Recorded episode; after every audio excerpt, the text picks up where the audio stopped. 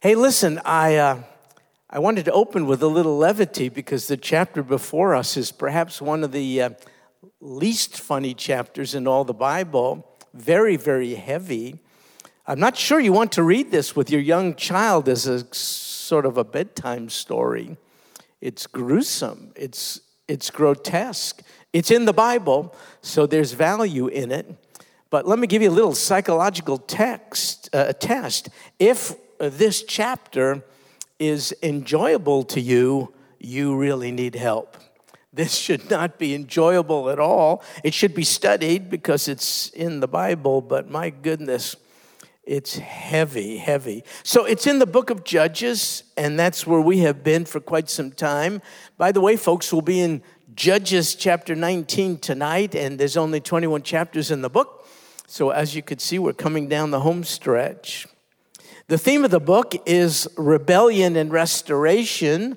Uh, the first is characteristic of man, rebellion. The second of God, his gracious restoration.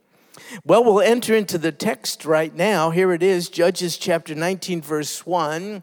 Look what it says. It came about in those days.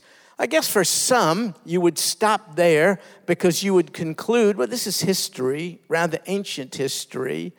I'm told it's about those days. What application does it have to these days? Well, hang on. I think you'll see that it does. So it came about in those days when there was, look at this, no king in Israel. You could read through that pretty quickly and kind of miss the significance. No king meant no authority, no governance, no government.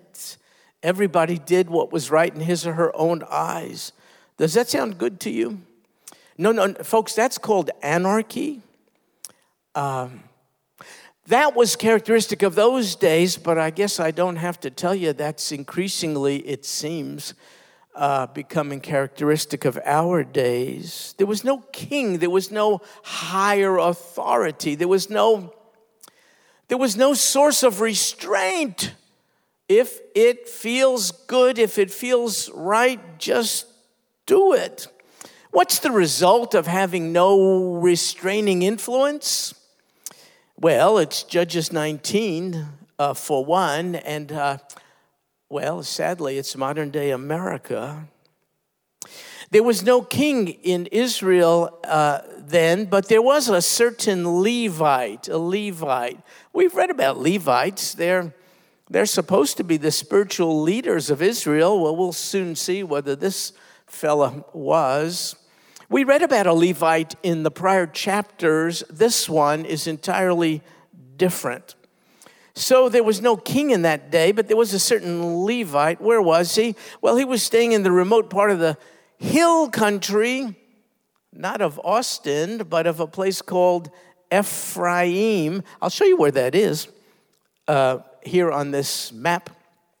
Again, just to give you some mooring points, the western boundary of Israel is this body of water here called the Mediterranean Sea, a dividing line between Israel on the left and modern day Jordan and Syria on the right is this squiggly line. That's the Jordan River. It starts up here in the north and it feeds into uh, here, it empties out into the Dead Sea in the south. And so we're told that this man uh, was living in the hill country of Ephraim. Here it is, right here. So that's about the central part of the country, just to give you some idea. And the text, furthermore, goes on to say that um, he was from Bethlehem in Judah. So here's Bethlehem down here. You could see it. So uh, he's from this place, but he was living in this place. And the text tells us that he took a concubine. So, what's a concubine? A concubine is kind of a second status wife. Uh, a woman, sort of a wife, but with far fewer rights and privileges than an actual wife. Uh, a concubine is really a sort of a legal mistress. And I'm uh, sorry to say that almost all of the patriarchs Abraham, Isaac, Jacob, almost all of these folks in the Old Testament had, in addition to their primary wife, at least one concubine. Even though the Bible records it, it never justifies nor authorizes it. In fact, from the beginning, have you read this? God made them male and female and uh, ordained that one man would be bound irreversibly to one woman, the two thereby becoming one flesh. And even though everything is changing, God's model for marriage has never changed. But in that day, anything was possible because everyone did what was right in his own eyes. Now, we're told something in verse 2 about the nature of this man's concubine. She was a loose woman, she played the harlot, and she left him and went to her father's house in Bethlehem. So again, they were living up here in the hill country of Ephraim. I guess she got tired of him, took on other partners, and decided to go south here to Bethlehem. And she moved back home with her dad. I'll bet you he wasn't too thrilled, but that's what she did. Four months passed, and her husband of sorts, the Levite, I suppose he realizes she's gone. I don't know what took him so long, but anyway, that's what happened. So after four months, he um, saddled up and decided to go after her. He wanted to bring her back, and he had a plan to speak tenderly to her. And so the text says he went with a servant and a pair of donkeys, you see, one for him, one for her. And so when he arrived, she, for whatever reason, I suppose, was glad to see him. And so she brought him into her father's house. And when the girl's father saw him, he was really glad to see him. Why? Well, in those days, it just wasn't normal for a woman to leave her husband, and it was, she didn't have the right. It was illegal for her to divorce him. And a woman can really make it on her own, and now she's sort of living back home off of her father's resources. And I guess when he saw her husband show up, the Levite, he thought, oh, great, he's come to take her. He'll be responsible for her financial upkeep.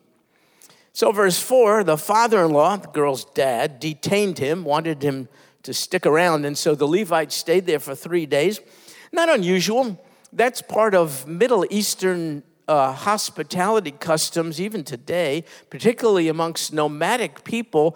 You have business to transact, but you just don't get to it and get out of it. You got to sit around and do what they did. The text says there at the end of verse 4 they ate and drank and lodged there. So I uh, just want you to take note of this. That's what they did. They ate and drank. And then we read in verse uh, 5 on the fourth day, the Levite got up early. He was prepared to leave, but uh, the girl's father said to him, uh, Stick around, sustain yourself with a piece of bread. So, verse 4, we have they ate and drank. verse 5, we have something similar sustain yourself with a piece of bread. And so the text goes on in verse 6. And so both of them sat down and they ate and drank. And so now we have this statement here. First, verse 4, they ate and drank. Verse 5, sustain yourself with a piece of bread. Verse 6, both of them sat down, ate and drank. And verse 7, the man, he was getting ready to go, but the father in law said to him, No, no, no, spend the night here again. And so on the fifth day, verse 8, he got up to leave early, and the girl's father said again, No, no, no, please sustain yourself. Stick around. And so verse 8 says, Both of them ate. So I hope I'm not reading too much into this, but I sort of see a theme here. They ate and drank, verse 4. Uh, sustain yourself with a piece of bread, verse 5. Both of them sat down. What'd they do? They ate and drank, verse 6, verse 8. Both of them ate. Look, the Levite is supposed to be one of the spiritual leaders in Israel. That's his calling. He's supposed to minister spiritual nourishment, food, spiritual food to the population. And all I see this character doing is sitting around eating and drinking. Very fleshly, very materialistic orientation, which, as you'll see, is the least of this guy's bad characteristics. Well, when the man finally decided he needed to leave, and with his concubine and servant, the father in law said to him, Ah, you know, the day is coming to an end, and why don't you just spend the night here and that your heart may be merry. In other words, let's keep drinking, is what they were doing. And then tomorrow, you know, you'll get up early and you can take off then. But verse 10, I guess finally the Levite had enough. And so he wasn't willing to spend one more night there. And so he arose and took off and came to a place opposite Jebus, that is Jerusalem. So let me bring you back to this map. They were in Bethlehem. They went to Jebus. See, uh oh, I did something wrong here. Oh, there we go. They went to Jebus. See this little red line? That's about uh, five miles. So they didn't go very, very far. Why? Because this guy made the wrong decision to leave too late in the day, and it's soon to get dark. So they go to Jebus. Uh, that's Jerusalem today. It's called Jebus because a people group known as the Jebusites lived there. That was a kind of a Canaanite tribal people. And so uh, this man decides that maybe that's a good place for us to stay. So, verse 11, when they got near the place, the day is almost gone. The servant said to the master, Let's turn into this city and spend the night there. But the master said, No, no, no, no, let's not do that because foreigners live there. You see, Jebusites, not Israelites. And so this Levite, an Israelite, didn't want to take a chance of spending the night with foreigners. And so he decided, let's go as far as Gibeah. So he didn't want to stay in Jebus. He wanted to go further north, look at here, to Gibeah. So that's about another three miles, let's just say, from Jebus. Why did he want to go to Gibeah? Well, because that's where his people would be. And I guess he was thinking, we would be at risk hanging out with the Jebusites, but surely we'll be safe uh, going to a city populated by our own people. Well, soon you'll see this guy was wrong about that. Anyway, that's what they did, and they end up in Gibeah, which the text says belongs to the tribe of Benjamin. See, this was the tribal allotment of Benjamin here. They're Ephraimites, but they're in the tribe of Benjamin, in the area of Benjamin at this particular uh, time. And so they, in verse 15, they uh, turn into this city, Gibeah. And when they entered, they sat down in the open square of the city, uh, for no one took them into his house to spend the night. So uh, it's a walled city. Uh, the gates are open, they gain entrance. They think they're going to be well taken care of. Hospitality surely will be extended because they're, they're Israelites. Surely their fellow countrymen will give them a place to stay. And so they're positioning themselves in the city square, waiting for someone to see they're not from there and make a good offer of hospitality to them. Uh, but the text says no one took them into his house to spend the night. Now we can pass by that verse pretty quickly, but in that day, that's a shocking thing to happen. You see, they didn't have motels in every place like we do today. And traveling was somewhat risky and dangerous. And so, if your own countrymen didn't extend hospitality to you, you would be at great risk. And so, this was a tremendous insult. Folks, it was a sign, one of the many, of the disintegration of that particular society that uh, their own countrymen would not extend helps to them. But then something happened in verse 16. An old man, it said, He's coming out of the field. He had worked the field by day. It's now nighttime. And the man also was from the hill country of Ephraim. He's from this place, but for whatever reason, he re- relocated. He came south to Bethlehem, and there, I don't know, maybe he found work. So he's working the field. At the end of his work day, he is making his way back home and he sees in the square these, these travelers. They're just in the square. He lifts up his eyes and he sees this and he says to them, Where are you going and where do you come from? And they say, Well, we're passing from Bethlehem and uh, we've been there, and but we're from um, the hill country of Ephraim. He says, Oh my goodness, that's my hometown as well. And so they have some kind of connection right there. And the Levite says to him, verse 19, uh, You know, we have straw, we have fodder for our donkeys, we also have bread and, and wine for me your maidservant, he's referring to his concubine, and the young man, his own servant, who's with us. We lack nothing. You know why he's saying that? We're not going to take anyone's goods. We have no need for food and all this kind of stuff. We just need someone in this goofy city to, to show us hospitality. We just need a roof to be under for the night. We're not beholden to anyone to, to borrow their food or wine or any of this kind of stuff. And so the Levite explains the situation. And the nation, you see, is in the midst of social disintegration. There is no king, there's no restraint, there's no government, there's no absolute authority. People are just doing whatever they want to do, and society is falling apart. Nobody felt obligated to extend helps to these people at all. There's no sense of community. Well, then this happens in verse 20. It's going to get worse, folks, so if you want to get out now, I don't blame you. The old man said, Peace to you. It's kind of a nice word, shalom. You've heard of that, haven't you? That's a great word, shalom. Peace to you, he says. Only let me take care of all your needs. However, don't spend the night in the open square. Now, why is he so insistent about that?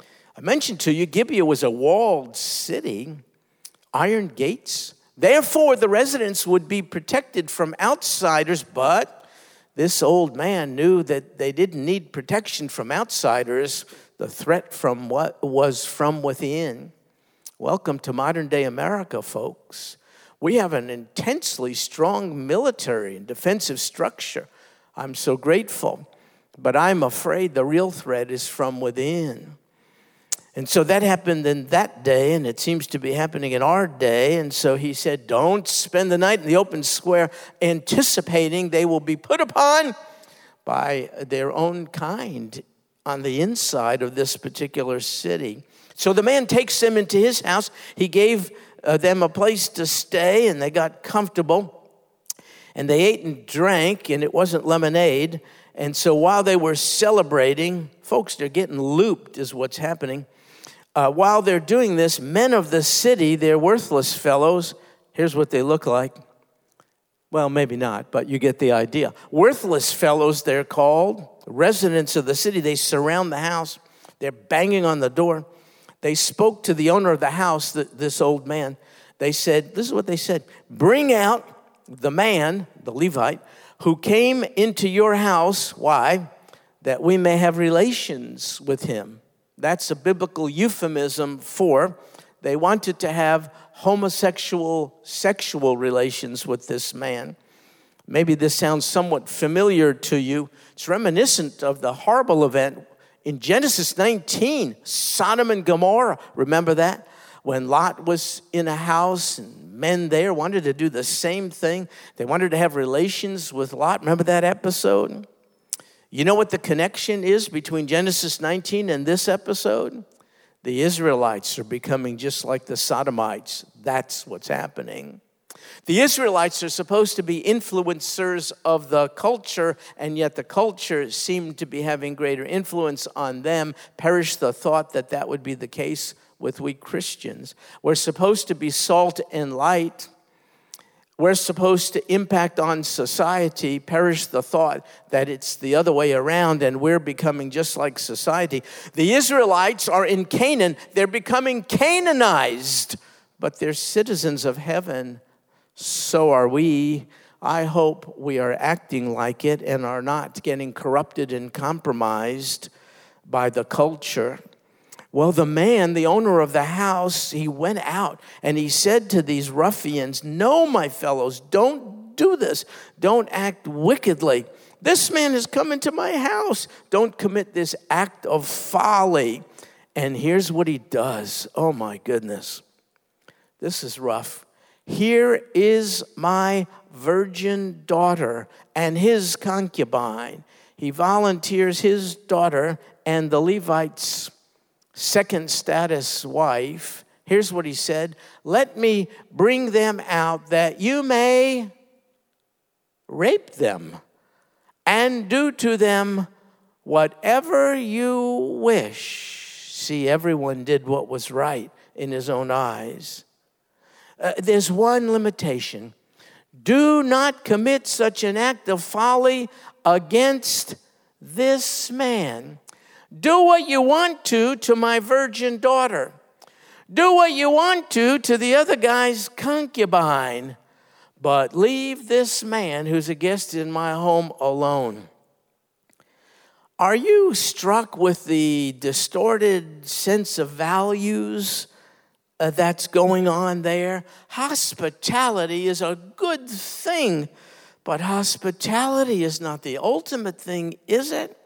Can you see how crazy things get when there's no order, no absolutes, no restraints? There is no king, there is no governance. Can you see how distorted, upside down values could get? Apparently, the standard of hospitality was a higher standard in this man's eyes than the standard of offering protection to your own daughter and another man's wife. It's crazy, folks. To the host of the home, the Levite's life mattered, but the lives of these two women did not matter at all. But that's not true in God's eyes, for whom all lives matter. But the men would not listen to him. And so the man seized his concubine and brought her out to them. And they indeed raped her and they abused her all night until morning. And then they let her go at the approach of dawn. And as the day began to dawn, the woman came. I don't want to put this picture in your mind, but I, I think you better get it there to get the impact of what's happening. Uh, she fell down at the doorway of the man's house. Why did she fall down? I take it she didn't have the strength to even knock on the door or turn the knob.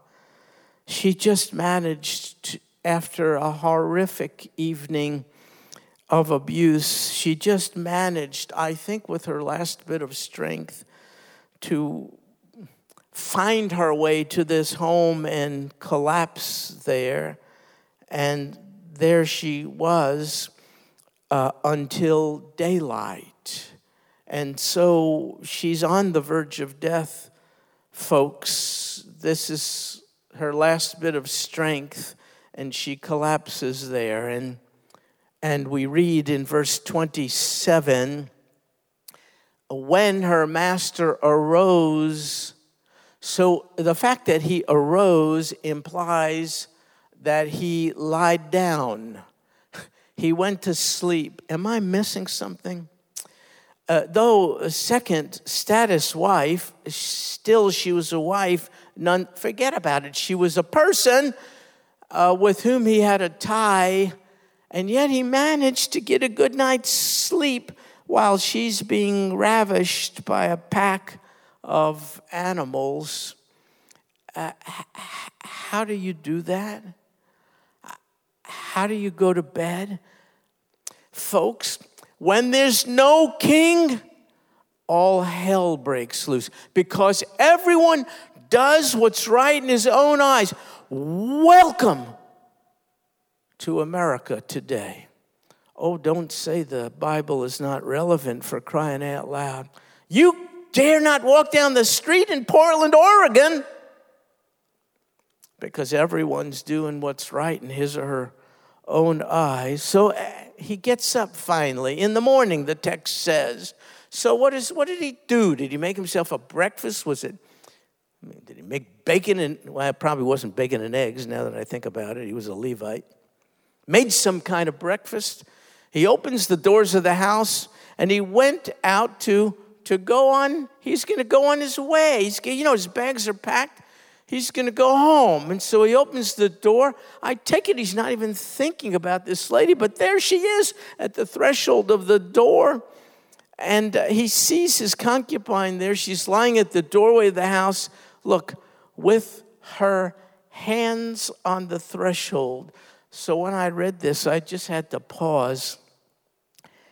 Um, it was such a weighty image in my mind.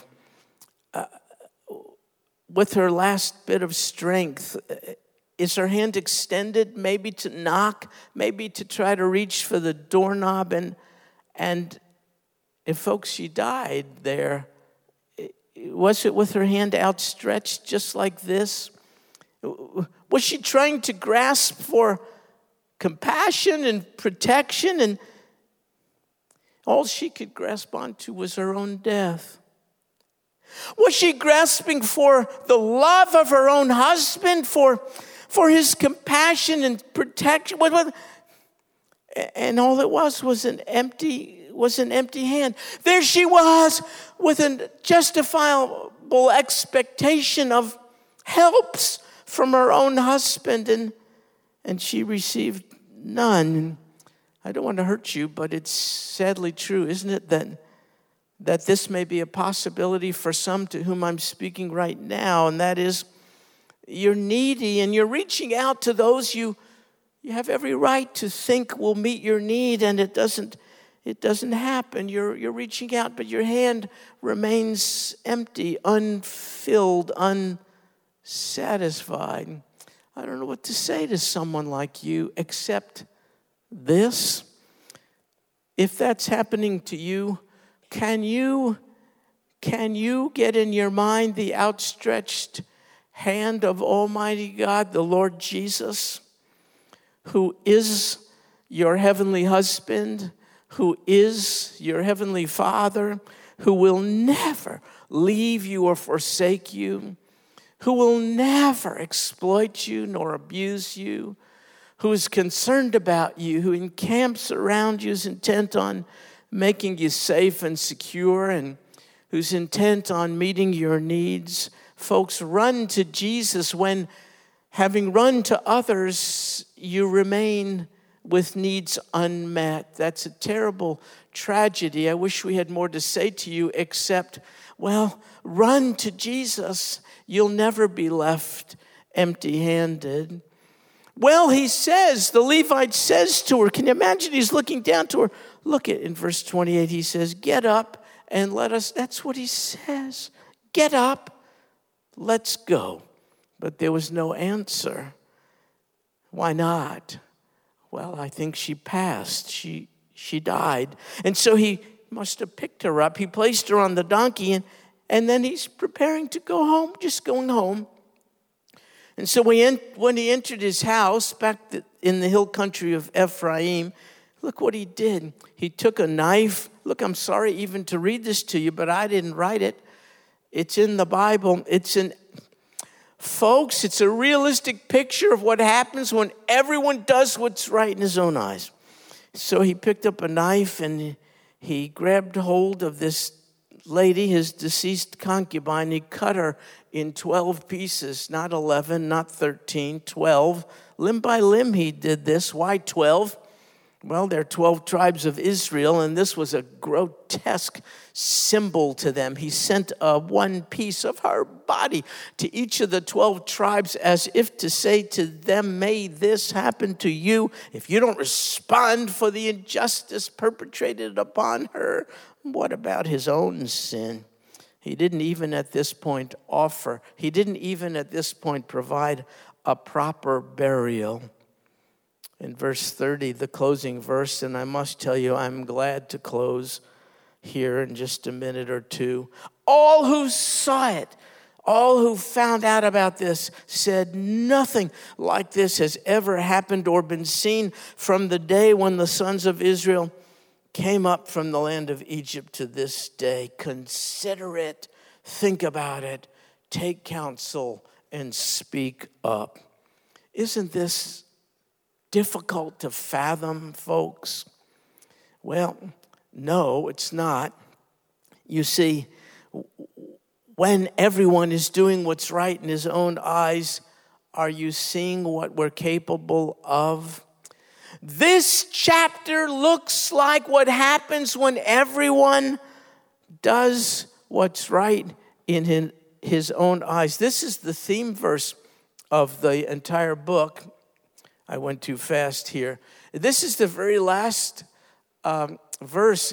Uh, it's actually not 19. I made a mistake here. Let me cross this out. It's chapter 21 in Judges 21, verse 25, here's what it says In those days, there's no king.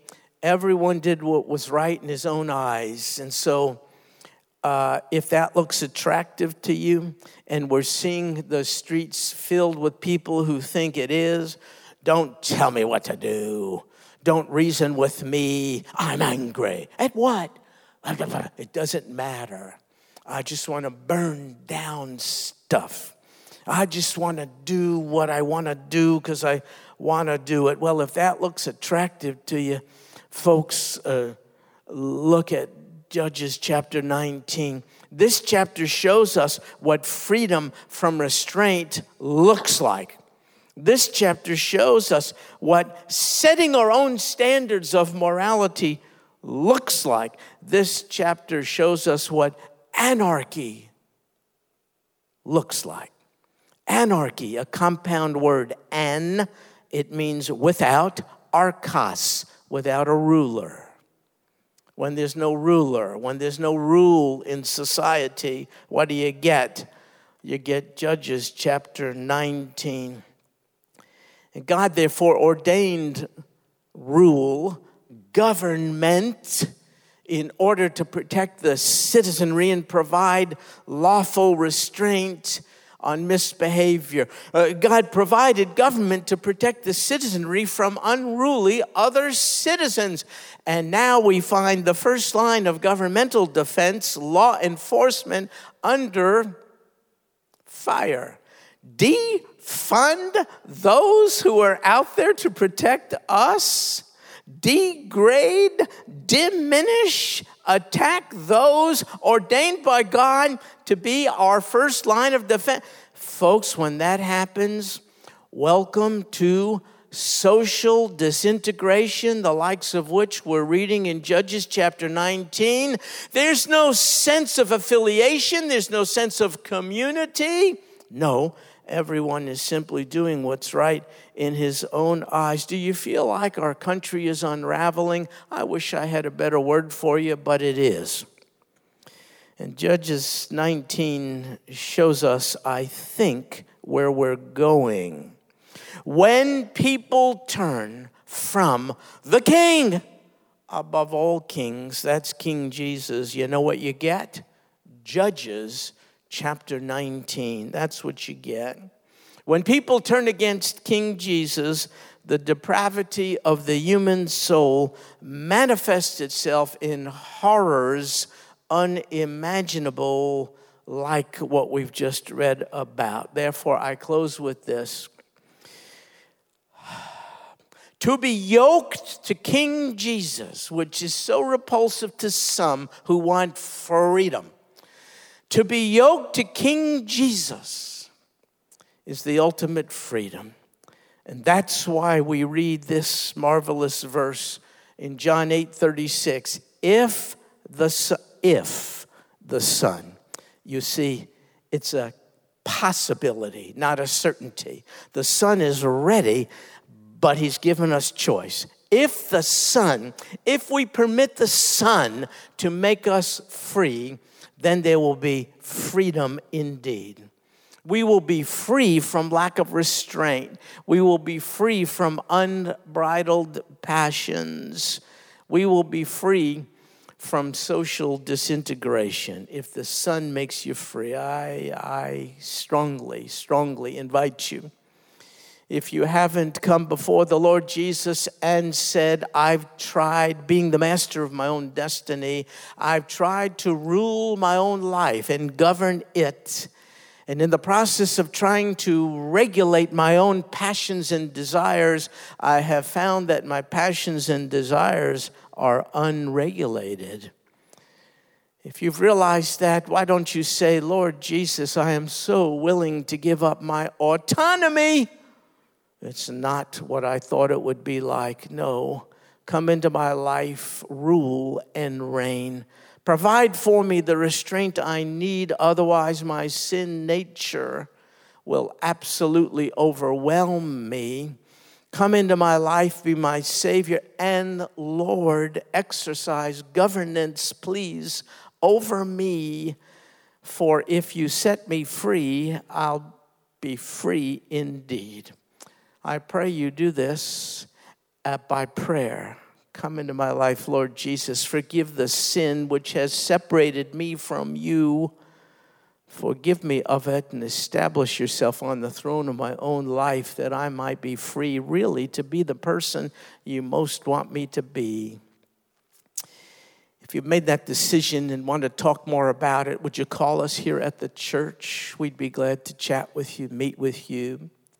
If you've already made that decision, then in the midst of this, to some extent, disintegrating society, look up, run to Jesus, and ask Him to make you more than ever to be salt and light in this very, very increasingly, I think, dark day. Lord Jesus, we pray. We bow, we pray. We thank you for being authority over us, in us, through us. Uh, the good old days were not so good. We're so glad to be yoked to you, for to be a bond servant of yours is to be free indeed. Now we're not free anymore to do as we please. We're free now to make those choices which are pleasing to you. One thing that pleases you is for us to run to you through thick or thin. And one thing that pleases you is to so live that those around us ask us to give an explanation for the hope that is within us. We don't know what tomorrow holds but we are so glad to be in your grip. And oh God in heaven, please keep us from some kind of siege mentality, some defensive posture. Oh no, oh God, give us eyes to see those who need to hear about you. For if you have set us free, I know you're willing and able to do the same for others. That's our mission for as long as you would have us be here. We welcome it and ask for you to equip us even more to do it. This we pray in Jesus' name. Amen.